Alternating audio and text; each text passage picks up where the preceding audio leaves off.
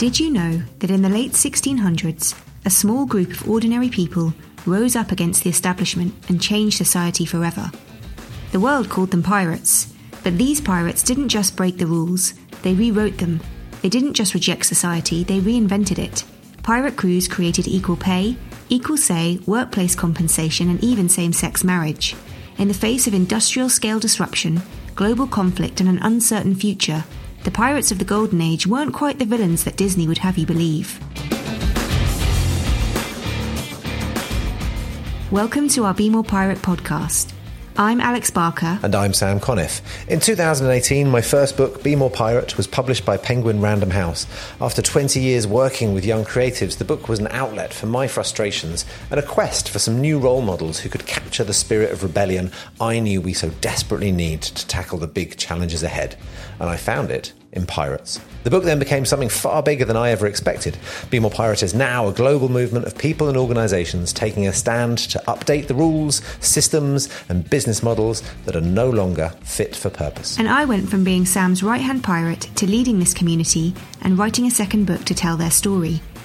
So if you, like so many in our crew, find yourself dissatisfied with the status quo, then this podcast is here to give you permission to do things differently We'll be interviewing some of the best pirates out there, people who really live their values and are willing to stick their head above the parapet for the greater good. We'll tackle some uncomfortable conversation topics and delve into what it really takes to break and rewrite the rules today. This week's episode is particularly special because I'm talking to a woman who is still mid rebellion. In 2021, Jamie Klingler and a group of women founded a new campaign group, Reclaim These Streets, in response to the death of Sarah Everard, a 33 year old marketing executive who was raped and murdered by Metropolitan Police Officer Wayne Couzens. The group organised a vigil for Sarah on Clapham Common in London, which was then violently broken up by the police and several people were arrested. The police cited breaches in coronavirus restrictions, but since then, Jamie and Reclaim These Streets have taken the Met Police to the High Court to challenge them over the illegality of the vigil. She was in court just a week before this chat, so I'm really honoured to have Jamie on here to explain the events in a bit more detail. And we also talk more broadly about what fueled her to take this on. I think you'll agree that she is an absolute force and a pirate you'd be very happy to have on your side.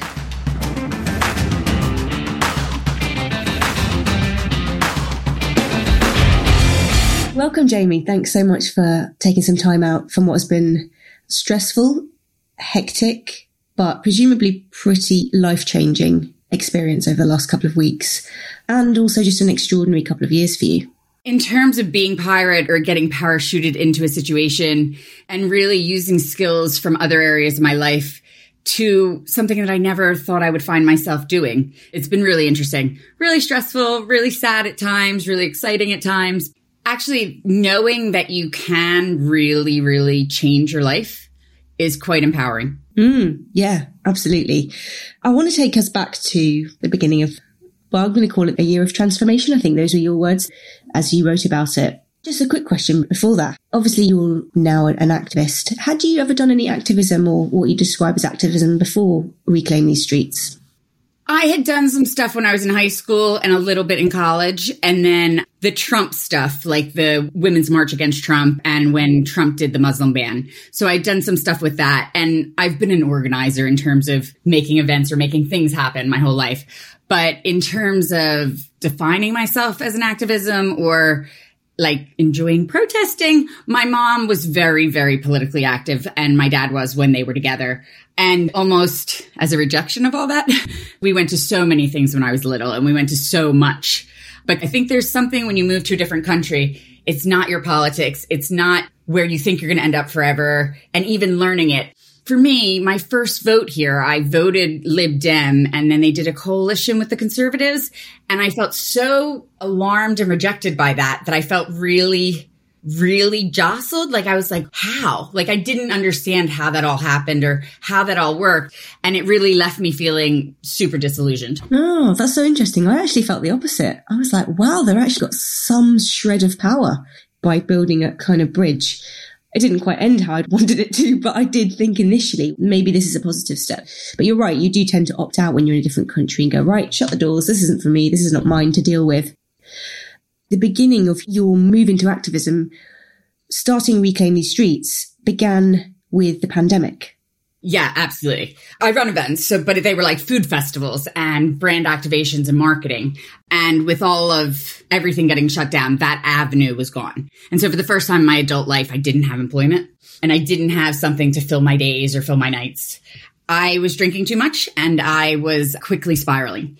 And I've written a little bit about it. So I was in trouble. It could have gone one of two ways. For whatever reason, I pulled the plug and called time and I quit drinking.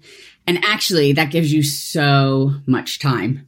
When you were drinking the amount I was drinking and in the pub, the amount I was in the pub, like that's like five or six hours of every day that you all of a sudden have at your disposal. And there's a big chunk of that that's just boredom because you're trying to figure out how do you make those hours go away and how do you make yourself occupied. And I'm a huge, huge reader, but no one can read as much time as I had on my hands. And so for me, like the domino effect, me quitting drinking then allowed all kinds of other things to happen and allowed me to feel more citizen, feel more a part of the world, have a lot more time for news and everything like that. But it was slower than that. So I quit drinking in April of 2020. Like five or six months later, I took up running. Then I joined Noom because I decided if I could figure out the drinking stuff, I could take control of my health and my weight. And then I broke up with my long, long term boyfriend in that December. And then I went away for January and February of 2021. And while I was away, it was just kind of a reset for me to figure out what I wanted to do with my life. And I still wasn't sure. And then I got back and Sarah Everard went missing. And I think it was the combination of being alone in my flat, watching the news incessantly and just seeing her face all the time and that little tiny, tiny glimmer of hope and just wanting it to go away and wanting someone to find her somewhere and wanting the fairy tale ending that we could all feel safe again. And then there was the anger. There was police telling women the only way to keep themselves alive was to stay inside. And we were already locked down. And so, like, if you extrapolate that, am I not supposed to get Ocados? Am I not supposed to walk my dog? Am I supposed to become an agoraphobic woman who can't leave this little tiny flat I live in? And at that point, what is my worth and what is my life worth if I can't live it? If it's so infringed upon by what the government is saying I'm doing and what my fear of men, like, what is the point? Because I'd been in magazines for a long time, I tweeted that I was going to do a vigil for Sarah. And there were local women that were also doing a vigil. We met and joined forces. And this was the Wednesday night that her remains were tragically found. And by Thursday morning, we were like, all systems go. So I was going to do the PA system and get the little electric lights and the logistics. And then on Thursday at like 2.30 in the afternoon, Scotland Yard said we couldn't go ahead. We ended up getting lawyers. We raised a bunch of money to sue them to say we should go ahead. We were in high court on the Friday. And for me, I'm not from here. The idea that I ended up a claimant in high court in three days time was insane. And part of the reason I was a different claimant than the girls that were in Clapham was because I'm not registered for a political party and I was an events manager. So because I came from a different route to entry, my case and my reasoning was different than the women that were local counselors. I see. I gave my statements that night. And so we ended up in high court and like it was either going to be that the judge said, you can go ahead. And then we had to scramble to get all the stewards and all that stuff. You can't go ahead or they just decided not to hear it. So we were like 20 hour days freaking out. It happened so, so quickly.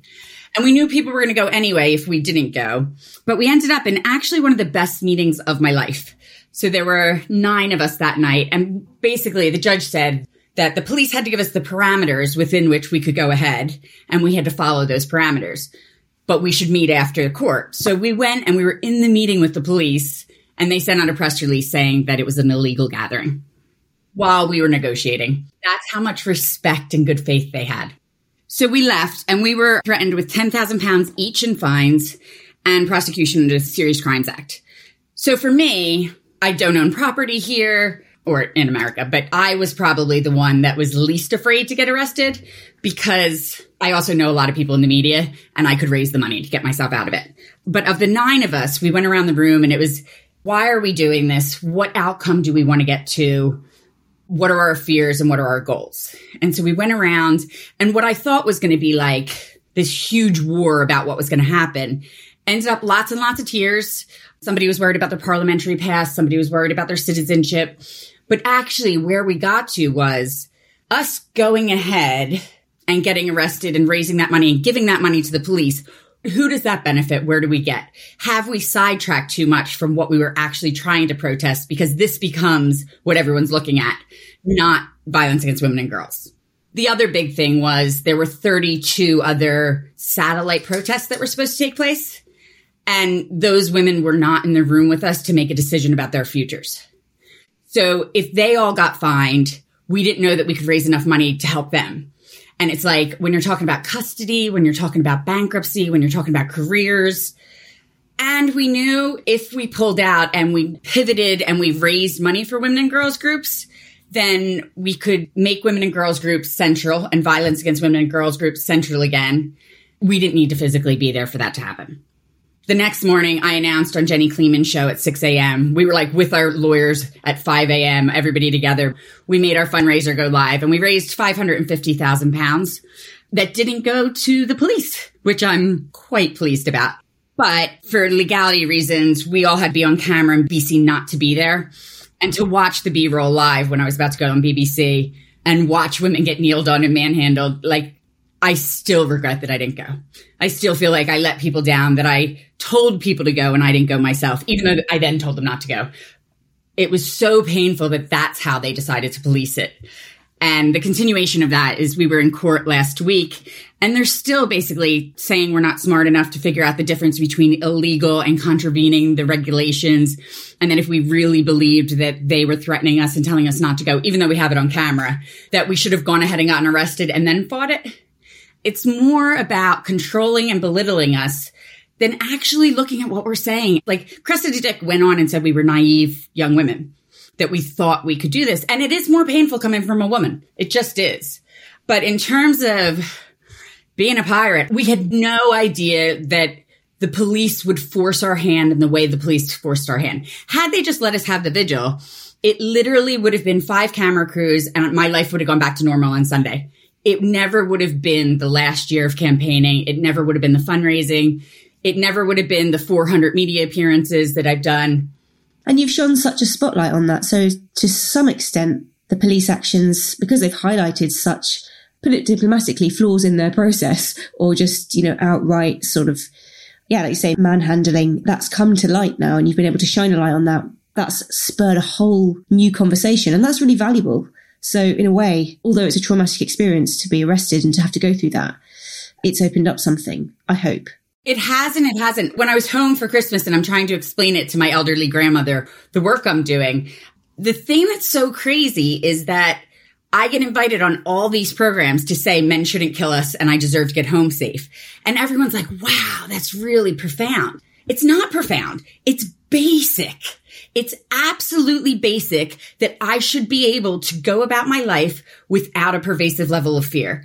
And the fact that people have me on all the time, and that's literally all I say. I don't say anything that's groundbreaking other than talking about everyday aggressions and the everyday fears and the everyday things that all women live with.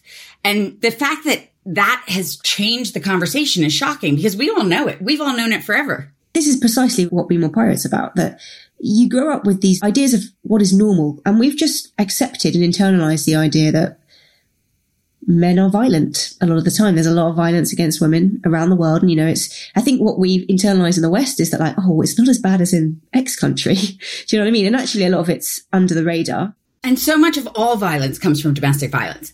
Like the circle of terrorism and domestic violence is absolutely a circle.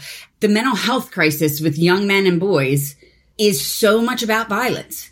Men being violent to men, men being violent to women. The common denominator is it's men's violence.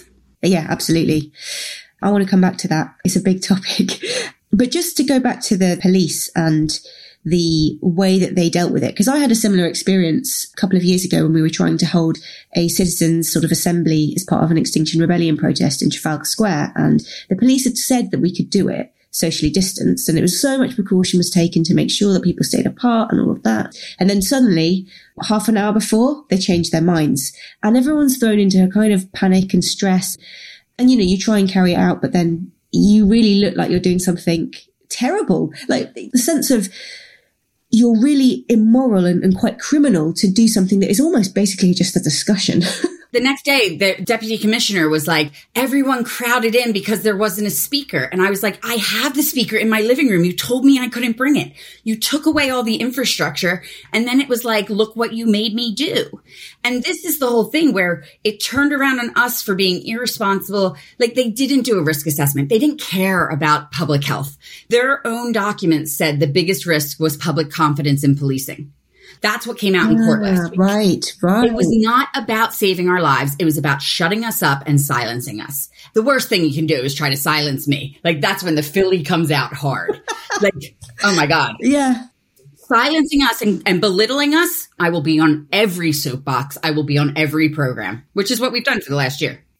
That's what I was trying to ask. Like, where was it coming from? You know, what was the agenda of the police? And it was this idea that they needed to be seen to be strong and aggressive and like quick off the mark. It was that they knew it was Wayne Couzens and that us making a spectacle of it and us being furious they wanted it tampered. They didn't want it on the front pages. It feels like it's been an episode of the thick of it because every single action they did activated us. Every single thing they did motivated and infuriated more women to do more, to yell more, to be louder. This is my whole thing. Like when he was sentenced and the details about using his badge, using handcuffs and driving her for 80 kilometers. The police had that for six months. If I was Cressida Dick, I would have enacted five different strategies six months ago to make women safer. And so when that detail came out, I could point back and say, look at what we've already done. We absolutely know that this is heartbreaking, disgusting, and we knew you guys were all going to be bereft. So these are the things that we've already put in place. They didn't do anything. They said he was a former police officer. They had all these people saying former officer, former officer, former officer. Then they said flag down a bus, run in a shop, or ask somebody going by for help if you think you're stopped by a fake officer. He wasn't a fake officer. If they had called into the station with his warrant card, he was a real cop. And then after that got ridiculed, they then did this whole FaceTime into a station if he's a fake cop. This isn't about fake cops. It's about the real serving officers. I did a debate in Cambridge last week about the loss of confidence. And the problem is when you have police force that has spent so much money and so much time covering all this up for years and years and years, only one in 10 officers found guilty of gross misconduct are removed from the force. None of them lose their pensions. Like if you're convicted of a crime, 10% of them lose their pensions. Like it is golden handcuffs the whole way through no matter what they do. 750 people, sexual misconduct, using the police database. If you're you and me and they're using the police database, we feel a bit vulnerable. We feel a bit pissed off. If you are someone that's just committed a crime and the officers know your criminal record and they have that in their hands, what they can do with that absolutely terrifies me. What happened to Dr. Duff that took nine years to come out this week? She handed a legal advice card to a vulnerable child in a shop. They took her back to Stoke Newington police station. They handcuffed her and tied her ankles and cut off her clothes and sexually assaulted her on camera. They said treat her like a terrorist. It's taken eight years of her life to fight it, to get it out. And she got a 6,000 pound payoff and it's finally public. And he didn't even get gross misconduct. And like the stories that I read this week from her and listening to her on Women's Hour, I didn't know I could still be this upset and this shocked. I'm so sick of subduing of women's like outrage and passion. And I've said this before in this podcast to various guests that, you know, the inhibition from being told I've been too ranty in certain conversations at certain times and how much that used to shut me up. And now it doesn't shut me up at all. Oh my God, I think somebody would get hit if they said it to me. Oh, yeah. But going back to what you said, that there were, there were things that they could have done differently that Cressida Dick could have put into place. And I want to talk about this more broadly, you know, in terms of the police being an institution, the kind of institutional behaviors that allow somebody to get not even gross misconduct and the public to be traumatized by that. What could they do differently, both in terms of actions to stop violence against women and girls, but also just in terms of their behaviors and the kind of internal culture? Well, this is the thing, being an outsider. So there was a report that came out about violence against women and girls that was 168 pages that didn't say anything. As an outsider reading it, I've never read these type of reports before. And I'm like, it basically said that you shouldn't treat a robbery the same way you treat a rape.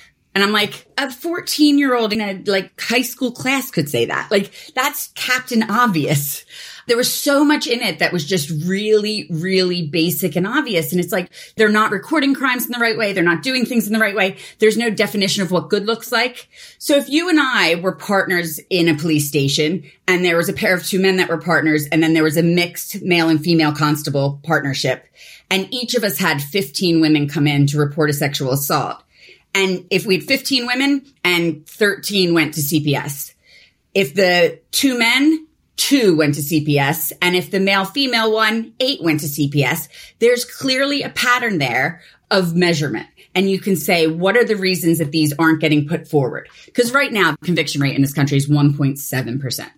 It's basically a non-prosecutable crime. None of this I knew. None of this was in my sphere, my world. And so it's things like that where they're not interested in blowing the doors open. In terms of the inquest and the inquiry about Sarah Everard and Wayne Couzens, they have made it really, really narrow and it's not statutory. So cops don't have to testify. They don't have to give all the findings to the families. They don't have to answer to us at all. And it's all of this stuff where by not making things statutory, if it was you or me and you really want change, you blow the doors open. You have experts come in and tell you what you can do better, but they don't want that. They don't want anyone to tell them what to do or to make changes. Like when we met with Cressida Dick the Monday after the vigil, I point blank said to her personally, what would you do differently knowing what you know now? And she said nothing. Like she said the words nothing. Wow. If you're not interested in reform or change, you don't do reform or change. Yeah. So like this week, there was a meeting and she was on camera and she was like, there's no systemic homophobia in the force. There's no systemic sexism in the force. There's no systemic racism in the force because apparently the force is not in this country. Apparently the force is immune to what happens everywhere else in this country. And this is the thing. It's like a monkey covering their eyes, ears, and mouth. If you're not willing to get reform and if you're not willing to work at reform, because reform is really hard you have to recognize things about yourself and you have to work towards progression and change. And if you don't need to do that, and if you can just hide everything. Yes, it is sweeping under the rug. For you and me personally, it is not easy for us to grow and learn. You have to think about things. You have to sleep on things. You have to read things. You have to invest time to make change. Now, if you're talking about an organization that for a million years has revolved around power and secrecy, to make that organization change and grow, you need to have experts. You need to blow the doors open. You need transparency. And none of that is available. Yeah. I do find it astonishing because usually in at least most institutions, there's one or at least a few people here and there who are willing to kind of buck the trend and like speak up. Well, they just promoted Maggie Blyth as the um, czar of women and girls safety. She has no direct reports. She has no budget and she has no ability to enforce it. They're rolling her out for PR, but the Met treats women's safety like a PR exercise, not anything that's going to actually keep me alive. Yeah, absolutely. I mean, this just speaks to the kind of broader spectrum, I think, of purpose washing and greenwashing and things that go on when you're trying to, you're just completely unwilling to be transparent. Having established that the Met Police is a lost cause, let's just flip the conversation a little bit to what could we do citizens to tackle the problem of violence against women and girls? Because obviously you've demonstrated that there is a, there's an element of activism, there's an element of, you know, just citizenship where we can step up, particularly men. And like we said, we've conversation has shifted and people are talking about the responsibility of men a bit more. In my own life, the conversations I'm having with men and male friends and people that I love, one of the things that we've been talking about is in terms of a mugging. Like if a man gets mugged, they are worried about their property if we get mugged, we're worried about getting raped. And that difference, like at the point that somebody's hands are on me, I don't care about my phone. I don't care about my bag. And I was trying to talk to somebody last weekend about it. And the thing that really clicked was I was like, you guys need to see the power, whereas you guys aren't thinking about it. I was like, if we're in a pub and you're hitting on me in open space where I can see my friends, fine. But if I'm coming out of the loo and you're blocking my exit, and I don't have a way to get back to my friends without physically having to get past you, that power struggle makes my heckles go. That makes me feel like, oh my God, is anybody going to hear me scream? And that's a much different reaction because am I safe? Am I playful? Am I flirting versus I'm in the basement. Oh my God, is anybody going to hear me?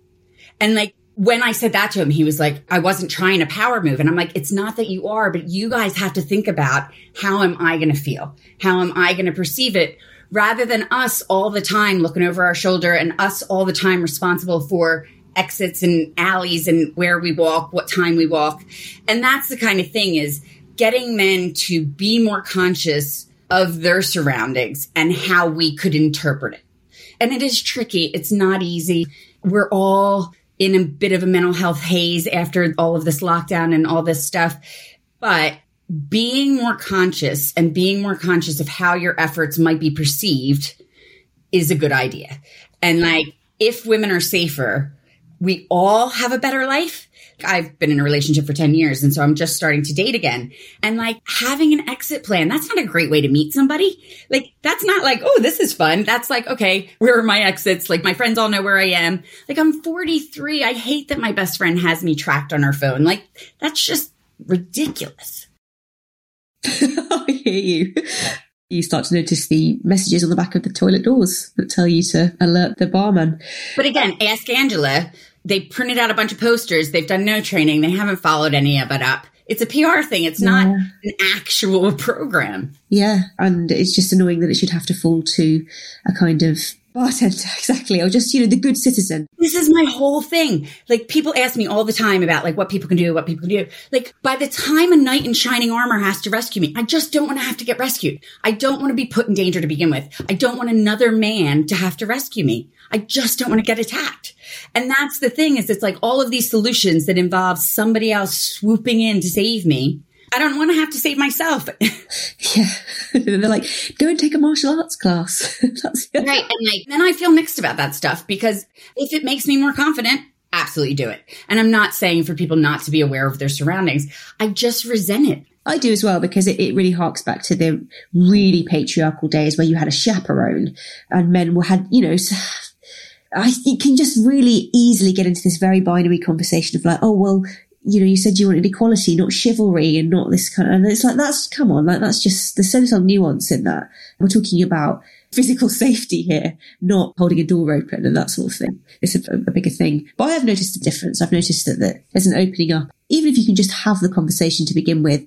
And I think the challenge, I always try to reduce the defensiveness, acknowledge the challenge that women have to not try as much as possible to not come into it with anger because it doesn't build the bridge and it doesn't allow you to have an expansive conversation about even where the violence comes from, you know, because I acknowledge that it has deeper roots than the one off murder here and there. It's a systemic thing too. And if we can all acknowledge that these are deep rooted norms built on systems and kings and queens from bygone eras to a degree, maybe then we've gotten a chance of not feeling like it's a personal attack all the time. And that's the thing. There was an article in Stylist yesterday about what men can do and how bad toxic masculinity and that term is for these discussions because then backs do go up and they're like, I'm not toxic. Like what, you know? And so it's interesting. Instead of dumbing it down, men don't need a baby step through. It needs to be like, this is how much it affects my everyday. And these are the ways you could make my day better. These are the ways you can make other women's days just a little easier. And like, rather than this paint by numbers routine, I do think we make it really, really weird for men. We make it weird for men to discuss their feelings. We make it weird for men to be dads. Like we talk about, oh, I'm out for the night. So there, he's taking care of the kids. Here's like the 15 instructions. He's not a freaking child. Yeah. Just let him do it. Work it out. Yeah, I completely agree. One avenue I remember having a conversation with a friend about was there's a documentary on Netflix, I think, about a woman who's using pole dancing as a way to help some women who've had sexual abuse reconnect with their bodies. And I just thought that's uh, something that's not necessarily acknowledged that what that one moment of rape can do is a legacy of actually shutting down sex altogether. And look, I'm pretty sure no men out there really want that. You don't want a, a whole host of women who've, you know, don't enjoy that side of life and feel disconnected from themselves. So talking about that, that's, that's the result of it, that you become like, you know, you shut all of that And I think women aren't open, like the judgment stuff from women is really hard too. And the, oh, she's a slut, she's this, she's that, the other thing. I just think we paint ourselves into corners where we limit our own choices and we limit our own ability to really accept when people want different choices, people want different options, people want to express themselves and their sexuality in different ways. And to be honest, like entering activism circles, having not done it, has been quite difficult because I do not fit the profile of a feminist activist. And coming in late, coming in as a 43 year old and the amount of profile we've gotten and the amount of platform that we've gotten, we have to be really honest that they don't give this kind of platform to non-white women. They don't give the same platform when Sarah was killed as opposed to Sabina Nessa. Yeah. It's how media plays it. It's how we play it. It's who we work with and who we learn from because I don't know. I don't have all the answers about the sector because I've not been in the sector. There's so many experts, but the problem is the police and the government aren't calling on experts. You know, they're not calling on anyone to get that knowledge in because I'm certainly not the knowledge spout of all of this stuff. I haven't spent 25 years working on it and, and knowing what programs work. It's the women on the ground that I'm on their shoulders, you know? Yeah. Yeah. So I'd like, I, I want to bring it back a bit to you and, and the kind of almost like change of identity and, and also the, the profile of an activist that you say, like you're not really the typical feminist activist, which begs the question, what is and why should it be boxed and labeled in a particular way? It's really, I mean, uh, for me, activism is about a set of skills and what you clearly have is an ability to get on a box and talk about this stuff in a way that evidently makes people listen and that you're in a web of other women who have different skills. And I think some of it is for me, a lot of the time talking about the language used because using intersectional feminism and using misogyny versus saying this applies to every single woman in every aspect of life, no matter if you're in Brixton and you're black and you're disabled and you're 64. You know, like making the examples less about the terms that are used in school and pedagogy. I was a women's studies major, so I know the background. I know some of the terms, but using those terms in your tweets, in your messaging makes it for an elite sector of the population. It doesn't make it for every woman. And there's plenty of things that I wouldn't go to because I would think me walking in in stilettos coming from work would not be the room that's accepting of who I am. And that's part of the problem is I've definitely in the past had issues even in college being judged by the fact that I wear a lot of makeup and I only date men and that's my circle. And instead of being the type of person that goes to protest every weekend and those circles and how those circles intertwine. And the thing that's happened with the crime and policing bill is everyone needs to be against it. We need every single group. We need Extinction Rebellion. We need every single women's group because it impacts all of us. And that's where this splintered. Like I didn't really care about my human right to protest until they took it away from me. And then I spent months fundraising to get this over the line. And for me, the fundraising was the most painful part because I don't know how very well for my, any of my work or anything I've ever done to separate my identity from that. And because I wasn't working, going cap in hand to everyone I knew, I found incredibly painful and incredibly exposing because I grew up quite poor. It felt like I was telling everyone I was poor again. I really, really struggled with doing it. Ah, interesting. So that was the part of the activism that you found the yeah. Oh my god, I hated it. I like I hated it. But you were successful at it. we got it over the line, but it was like my stomach, I, like I couldn't sleep. I had some therapy about it because I was walking like seven hours a day just to not look at my phone and to see if the money went up or not. Like I was really, really struggling with going hat in hand to people. Oh, that's so interesting because that's the part I find easy because it's it's an obviously good cause. You just ask people to put money towards a good cause. I feel like in British culture that's very normal. Like we used to go around all my friends and family and go, "Can you give me five quid for this?" So, oh my god, yeah. like it, it, it's like even talking about it makes makes oh, my skin crawl. Yeah. Like it was the one thing that I struggled with the most. And I didn't think we were going to get over the line. And so I felt like it was such a rejection and now that the case has had so much publicity and we got cost capping, but like what it takes for normal people to get a judicial review through, it's a huge process and hugely expensive. what was it that really kept you going? Because you say you got it over the line and then now it's kind of blown up and everybody probably is looking to you to go like, wow, you're incredible. You've done this amazing thing. And there must be so many moments. And, and also, you know, going back to your whole transformation and giving up alcohol and everything, all those moments when you're like, what am I doing? Like, is this going to work? Am I going in the right direction? Or like, what was it that made you go, you know, I'm going to keep going? You get little times where it's different motivations. I did a lecture at Leeds about political event planning. And every girl in the class added me on LinkedIn and they read everything I do and they comment on everything I do. And they're just like, this is amazing. And talking to young women journalists, that's the other part that was like huge for us. I was being interviewed by the BBC when we found out about the handcuffing thing and we just all sat there and cried and held hands. You know, like the women that I've been introduced to because of the work has been incredible. Mandu Reid, who runs the Women Equality Party, Charlotte Proudman, who's a barrister who I've done stuff with. And most of them I met on TV appearances. Like, and then we've just become friends because it's such a weird part of the world when you're talking about this stuff all day. And it's vulnerable, you know, like it's really hard to talk about dead women all day and then feel bravado and feel like you're fine walking down the street. It's been so public and I don't think I would have ever done it if I was the size I used to be because of the hate stuff and the people that would have called me fat and ugly and everything else. So it's been easier to just concentrate on my words because they're calling me a stupid American and telling me to go back to America, but they're not commenting on how I look. Oh, wow. Yeah. Being a woman on TV. Yeah, I hadn't thought about that at all. I've got a friend who's on TV a lot and we talk about this a lot. The unsolicited uh, penis pictures. Not fun when you're yeah. on TV about women's safety and the men send you their penises. Yeah. Oh, even though it's a minority, they're so loud because of it. And then it feels like that's the dominant thing that stays in your mind completely. But you're right. You've touched on a really important point that it's the connections that you make along the way that make it worth it. And the fact that because you're talking about such a vulnerable issue that the connections will be stronger because of it. So it's not like we just talked about, oh, what do you do? What do I do? We talked about something big.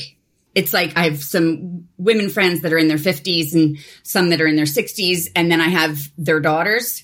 So it's really feeling like. Yeah. You, oh, you tweeted about this the other day, saying that you should have women in your, um, you should have friends who have women in their older and younger than you. And I was like, you're absolutely spot on because that's what I got from doing the pirate network, which I'd never had before. And I had a very homogenous network. And I thought about it. I was like, wow, yeah, I've got some 25 year old female friends. And then I've got loads of our pirate crew in their 50s who I adore and have taught me so much. Learning from them and asking advice. So I have three adopted sisters from China and the baby is 20. And so when I was home, we were talking about how she's sexualized and how men fetishize her and how when she's talking about dating, like you don't want somebody that's going to make remarks or only want to sleep with them because she's an Asian young woman and the anti-Asian American hate stuff that's happening in America. And so being able to access those kind of conversations and know that it will never be my experience, but how important it is for me to hear and learn from those experiences, I think is really, really powerful. Also, being a safe space for people to come, which can be too much. I get a lot of stories and I'm not trained in all of it. And that can overwhelm. We're almost a year in. We're two months off of a year. And I do feel like I've helped amplify voices and I've helped families and I've helped women have discussions they might not have had otherwise. Oh, 100%. And also every single time it becomes more public and one person is a public representation of it, you are creating a new dimension. But it's horrific that we get so many calls every time somebody else is dead. That feels awful. Like vigils, I have a really mixed thing because the community of them and I go to them, but it gives politicians and the media a way to picture something and then nothing happens. I want more substance. I want more actual change that makes us safer. And so our mission statement is we use legislation, community action, and education legislation and community action to ensure no woman has to text me when you get home.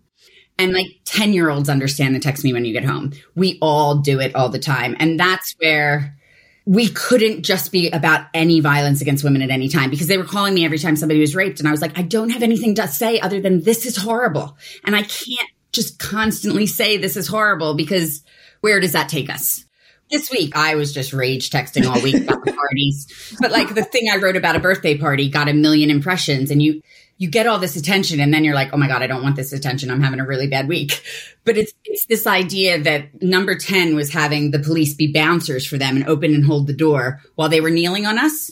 it's that double standard that I just can't let go. And I can't stop fighting the fact that to the political favor of the police versus shutting us up and shutting us down. Yeah. Yeah. It is very, very political. I was just interested because there's a topic I want to touch on. You just said that you have mixed feelings about vigils in general because they become these kind of showcases almost rather than something that creates meaningful action. But they are also intended to be a space to acknowledge the death of somebody and for whomever is involved in that, whoever feels in any way connected to it, to come and honor that in a way. And it does seem to me that with Sarah Everard's death, it was highlighted that we need that. It's been really on my mind recently because of just of COVID and a lot of my friends have lost parents in the last couple of years. And they're all just grouped together without the delineation of their pain. Exactly. And, and actually nobody knows what to do with it, the pain. And the pain is not linear either. It goes up and it comes down. So even a year on, and there are certain it feels like kind of like after World War II when all the men died. It feels like all of the parents and everybody that's died has just been put into this bucket of COVID deaths. My mom died three years ago, and I can't even fathom if it was just grouped in with stuff. Like it was such a horrific time for me, but it was individual, obviously. So it's a really, really hard thing. And actually, the reason I said I was going to do a vigil was because when I was at Stylist and the Charlie Hebdo massacre happened, we just stumbled out of the building and ended up at Trafalgar Square and every journalist was there. And we were just all together thinking about an editorial meeting that got shot up. So like the reason that I said I was going to do a vigil is that had been such a profound night for me. Oh. And it was an outpouring and it was support and it was community and it validified how awful and crazy it was. Whereas I went to Ashling Murphy's at the Irish Center and it was beautiful, but it, it was like the beginning of January. And I was like, how many vigils this year? How many times will I stand here? And one of the girls in my group was like, I'm so sick of buying flowers for women that'll never get them. And that broke me. A woman wrote a post that was like, if I get killed, I want a riot, not a vigil. And that's definitely where I'm at right now. But I also understand the need for the community and I understand the need to see other people and to hold hands and see other women. It's a very conflicted part of me. Yeah, I suppose that's what I'm, I'm saying. Is, is it a protest or is it a space to acknowledge death and whatever rituals you might want to have within that space, like, and reflections? I, I don't know. I just feel it's lacking somehow. And it's partly on my mind because I went to the Crossbones graveyard. It's a small public garden that's built on the bones of sex workers from the 1800s. Was it the Earl of Winchester? I'm going to get this wrong. I'll look it up after. And they call the women like his geese. It's built by my friend's dad, actually. This wooden shelter with a big goose wing. There's lots of little rituals and tokens about death in the garden from different cultures. There's obviously the kind of Mexican Day of the Dead little statue. Then there's something from Japan, and it's, it's is this a challenge for the audience though to come up with a way where we show anger and rage and show remembrance or some way that's like a midway range. I like, I don't know. And I hate going to them and it tears me up, but I also want to show my sign of respect. But I also don't want politicians and media just to use that as a way of being like, okay, we covered it next. I'm not necessarily saying that vigils that, that are public are the thing that we need, but something so we can process these things in a more regular and healthy way and not in the way that you've sort of said, well, I don't want to go every single time there's a death and like have to grieve all over again for every single person. But if there were spaces where we spoke about it, actually even just speaking about it more openly, I don't know the answers either, but it's definitely something that is not a social norm. And given how, as you said, COVID has affected us all so much and the death kind of hangs over. I mean, there's people close to me who have developed definitely serious anxiety and panic attacks that are down to their sense of mortality because of the last couple of years. And that's the thing is I think we all will come out of this very differently. And mine's been pretty public and pretty radical, but it's embodying space. And for me, with the women that have died in the last year and the women that I relate to, like Julia Jones was a 50 year old PCSO in Kent and her dog was with her. And like, that part kills me. And then with the Ashley Murphy that she was running, I run along the canal every day. It's whatever little details that are like, I just want to wrap them all up and make it not have happened. And I know that's not possible, but it just is this need to keep going if it makes anyone any safer. I don't know. Yeah. we're not going to end on this somber note. I would like to return to the fact that you are just incredibly inspiring, Jamie. And what you've done is demonstrate something we often say on this podcast and in general that it begins with the inner rebellion. It begins with the ability to change yourself into some degree and how much space that opens up for you to see change in the rest of the world, the possibility for it. And it's more of a statement. You're a demonstration to everyone else who's listening to this that it can be done no matter what your starting place is, where, what stage of life you're at, whatever preconceptions you think you have about yourself and what you can achieve. Your whole story just demonstrates that, wow, you can lead a revolution. But radical change can be that you've never talked to strangers before and you talked to two strangers this year.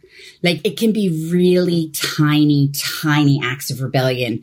It can be buying strangers a cup of tea or leaving some money at a homeless shelter for biscuits. You know, like it doesn't have to be public. It doesn't have to be demonstrable, but I'm really happy with who I am when I wake up in the morning. I don't go to bed and think that I've wasted my time.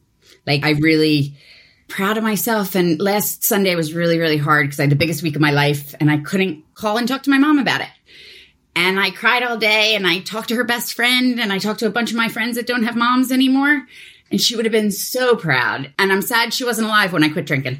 It's tempered with that. I also know that she would have been in court and she would have been as pissed off as I am right now. and rage fuels me. That's who I am. I'm from Philly. It's don't make me go Philly on your ass all the time. so that's who I am is that rather than me beating people up on the street, I'm beating them up with words and policies and, and trying to make things better. But you do still have your gran, right? I do still have my grandmother. Can we finish on your grandmother? Oh, my grandmother who says, like, don't spit in my face and tell me it's raining. I want, I want to say a, a correspondent of the rock. That's actually my best friend's grandmother who I did that Oh, for. okay. And she's 102 and she's the Rock's grandmother now. And the Rock sings to her every year, um, which. I set up, which is amazing. But um, again, that's another tenet of my life. You don't ask, you don't get. And so I tweeted him and then he did it three years ago and she's still kicking and she loves her rock. And he sent her a case of tequila. It's amazing. That is amazing. I thought, you know, that just speaks to, yeah, you don't ask, you don't get, which is such a, a big part of being an activist, doing everything you've done. Well, thank you so much for having the conversation. Thank you so much. Thank you so much, Jamie. You're wonderful. Thank you for tuning in today. Our hope with this podcast is that each time it might inspire a few more people to realise that the way things are is not the way they have to be, and that maybe it's time for you to step up and take that leap into the unknown. If you like what you heard, then please consider subscribing to the podcast on the platform of your choice. Even better, leave us a review, let us know who you'd like us to interview next, or of course just tell us how you're being more pirate. We are first and foremost a community, so we'd really love to hear from you. Go to at BeMorePirate on Instagram or Twitter, or visit BeMorePirate.com. See you next time.